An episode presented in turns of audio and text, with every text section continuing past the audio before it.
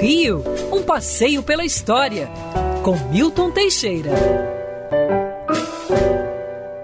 Amigo ouvinte, no dia 10 de janeiro de 1926, estreava nos cinemas do Rio de Janeiro, em especial nos da Cinelândia, um filme ímpar.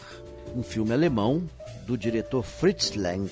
O filme chamava-se Metrópolis.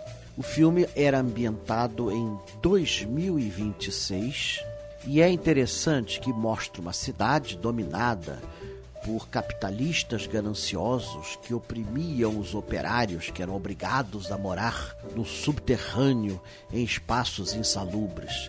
Havia uma líder operária, Maria, que os doutrinava. E o diretor da cidade, que era um homem terrível, né? Ele contrata lá um cientista para fazer um robô para substituir a Maria e o projeto é bem sucedido e o robô substitui a Maria e faz um verdadeiro caos, quebrando tudo, levando à destruição e quase à morte de boa parte dos operários. No final, o filho do dono da cidade faz com que o pai e os líderes operários se entendam e passem a trocar ideias em vez de obedecer apenas ordens. É interessante que nessa época o Rio de Janeiro estava agitado por greves e reivindicações populares. Era como se dizia na época, o presidente Arthur Bernardes chamava isto de a canalha do povo. O presidente Washington Luiz dizia que questão social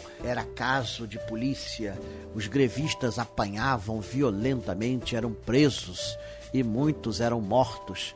E esse filme foi uma fonte de inspiração para o movimento grevista do Rio de Janeiro, além de colocar uma mulher como líder sindical. O interessante é que o diretor lá dos operários lembra muito certo presidente reeleito recentemente aqui no Brasil. É um filme que é uma verdadeira obra de arte.